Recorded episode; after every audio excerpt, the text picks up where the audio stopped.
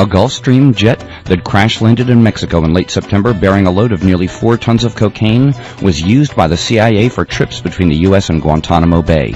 But that's just the tip of the iceberg. I speak as a, uh, a retired uh, international covert operative for the Drug Enforcement Administration. Uh, what we're uncovering here through the hard and courageous work of journalist Bill Conroy is something nobody, uh, Central Intelligence, FBI, they don't want this out there. They don't want anybody peeking under the rugs that Mark is talking about, about this plane crash carrying four tons of cocaine.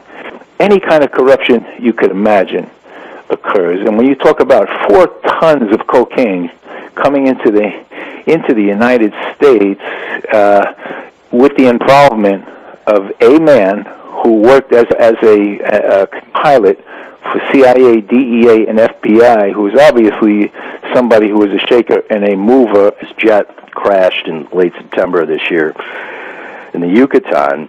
Um, it, it, you know, had about four tons of coke on it, and it was it was uh, it flew out of Fort Lauderdale um, to Mexico, and from Mexico to Colombia, uh, Rio Negro, Colombia, is where it took off from, which is just outside of Medellin, and you know, it obviously picked up the coke in in Colombia and was headed back uh, toward our neck of the woods.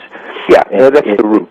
right, and it was gonna it was gonna land at, at an airport. Um, you know, again in the Yucatan, probably from what I've been able to gather, loaded down with that much cocaine, it had to refuel.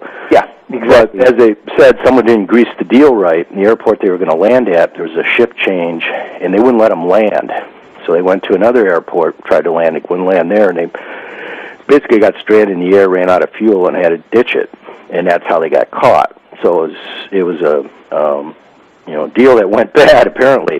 What's come out on it so far is the jet that they were flying. You know, we got the FAA records on it, and um, you know the Europeans have been looking into the rendition flights that the CIA, the agency, was was running for uh, you know Guantanamo, and these tail numbers uh, on this jet that crashed show up uh, in some of their research as being used, this jet being used for at least three flights to Guantanamo between 03 and 05.